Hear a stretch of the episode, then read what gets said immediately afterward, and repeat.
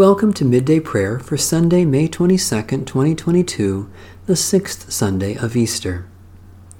Our help is in the name of the Lord, Maker of heaven and earth. The Lord is risen. Alleluia. Alleluia. The Lord is risen indeed. Praise the Lord.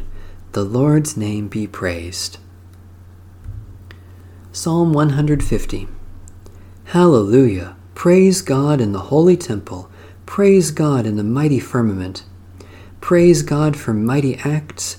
Praise God for exceeding greatness. Praise God with trumpet sound. Praise God with lyre and harp. Praise God with tambourine and dance. Praise God with strings and pipe. Praise God with resounding cymbals. Praise God with loud clanging cymbals. Let everything that has breath praise the Lord. Hallelujah.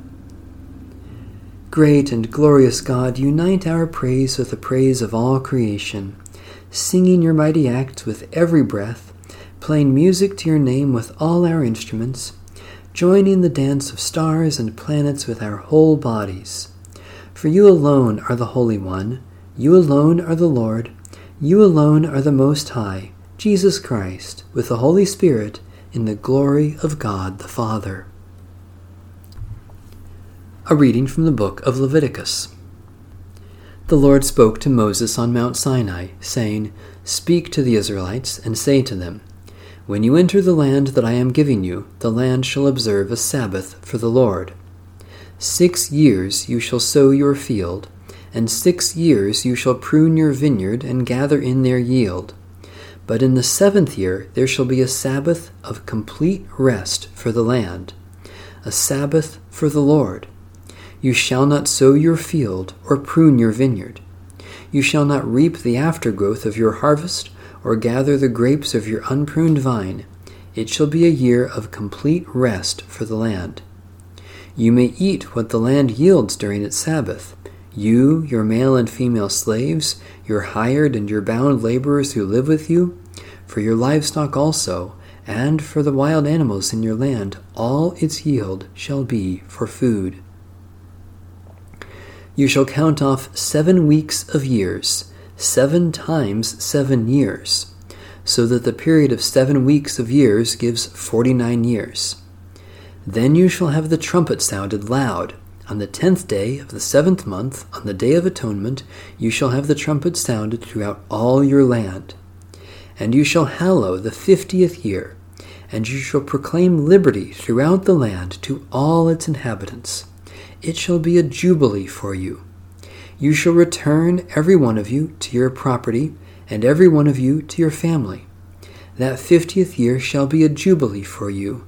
You shall not sow or reap the aftergrowth, or harvest the unpruned vines. For it is a jubilee, it shall be holy to you. You shall eat only what the field itself produces. In this year of Jubilee you shall return every one of you to your property. When you make a sale to your neighbor or buy from your neighbor, you shall not cheat one another.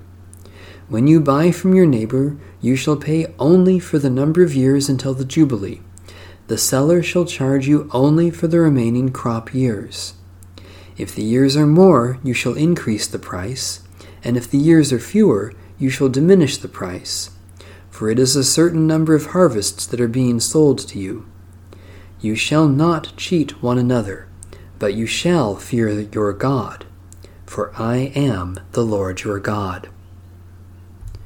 Holy Wisdom, Holy Word, thanks be to God. A prayer of Catherine of Siena, 1347 to 1380. You, Eternal Father, are the table that offers us as food the Lamb, your only begotten Son.